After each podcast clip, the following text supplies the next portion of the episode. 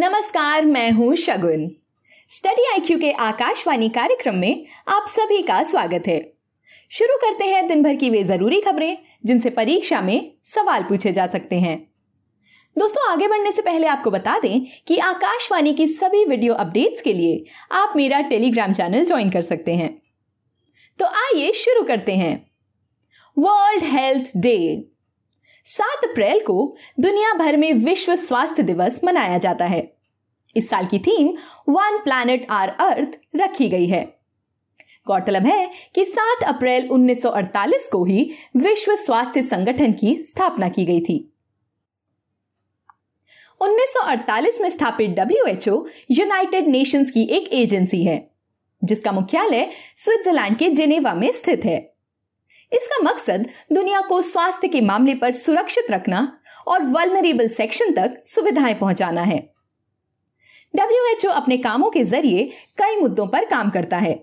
मसलन मानव पूंजी की देखभाल करना, मानसिक स्वास्थ्य के बारे में जागरूकता बढ़ाना, गैर संक्रमक रोगों की रोकथाम के लिए काम करना, छोटे द्वीपीय देशों में जलवायु परिवर्तन से निपटना एंटी माइक्रोबियल रेजिस्टेंस की रोकथाम के लिए काम करना इसके अलावा संचारी रोगों के उन्मूलन के लिए भी जिम्मेदार है। डब्ल्यूएचओ के प्रशासन के लिए दो निकाय जिम्मेदार हैं वर्ल्ड हेल्थ असेंबली और Executive Board World Health Assembly प्रमुख नीति निर्माता संस्था है। एग्जीक्यूटिव बोर्ड असेंबली के निर्णयों और नीति को लागू करने के लिए जिम्मेदार है। ऑर्गेनाइजेशन का प्रमुख डायरेक्टर जनरल होता है। जिसे असेंबली के द्वारा एग्जीक्यूटिव बोर्ड के नॉमिनेशन पर नियुक्त किया जाता है। डायरेक्टर जनरल को केवल एक बार रीअपॉइंट किया जा सकता है। आइए देखते हैं अगली खबर। India has almost wiped out extreme poverty says IMF हाल ही में आईएमएफ ने एक पेपर पब्लिश किया था। उसके मुताबिक भारत ने एक्सट्रीम पॉवर्टी यानी गंभीर गरीबी को लगभग समाप्त कर दिया। इस पेपर को अर्थशास्त्री सुरजीत भल्ला, अरविंद वीरमानी और करण भसिन के द्वारा तैयार किया गया है। पेपर के मुताबिक, भारत में गंभीर गरीबी में जीवन बसर कर रहे लोगों की संख्या कोविड के दौरान भी स्थिर बनी रही।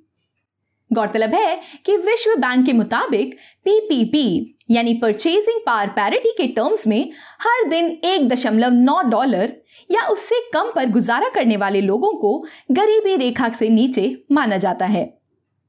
आईएमएफ के पेपर के मुताबिक भारत में कोविड के पहले यह संख्या जनसंख्या के मुकाबले शून्य दशमलव आठ फ़ीसदी थी। आपको बता दें कि आईएमएफ 190 सदस्यों वाला एक इंटरनेशनल ऑर्गेनाइजेशन है। इसका मुख्यालय वॉशिंगटन डीसी में है। इसके प्रमुख कार्यों की बात करें तो अंतर्राष्ट्रीय मौद्रिक सहयोग को बढ़ावा देना। अंतर्राष्ट्रीय व्यापार के विस्तार और संतुलित विकास को सुगम बनाना, विनिमय स्थिरता को बढ़ावा देना। इसके अलावा भुगतान संतुलन संबंधी कठिनाइयों का सामना कर रहे सदस्यों को संसाधन उपलब्ध कराने का जिम्मा भी इसके पास है। आइए जानते हैं अगली खबर। अटल भुजल योजना। बीते दिनों लोकसभा में अटल भुजन योजना के संबंध में जानकारी पेश की गई। इस योजना को सात राज्यों के 80 जिलों में आठ ग्राम पंचायतों में लागू किया जा रहा है। इस योजना को 25 दिसंबर 2019 को पूर्व प्रधानमंत्री अटल बिहारी वाजपेयी की जयंती पर लॉन्च किया गया था। इसका प्रचलित नाम अटल जल योजना है। इसका मकसद सहभागी भू जल प्रबंधन के लिए संस्थागत ढांचे को मज़बूत करना है।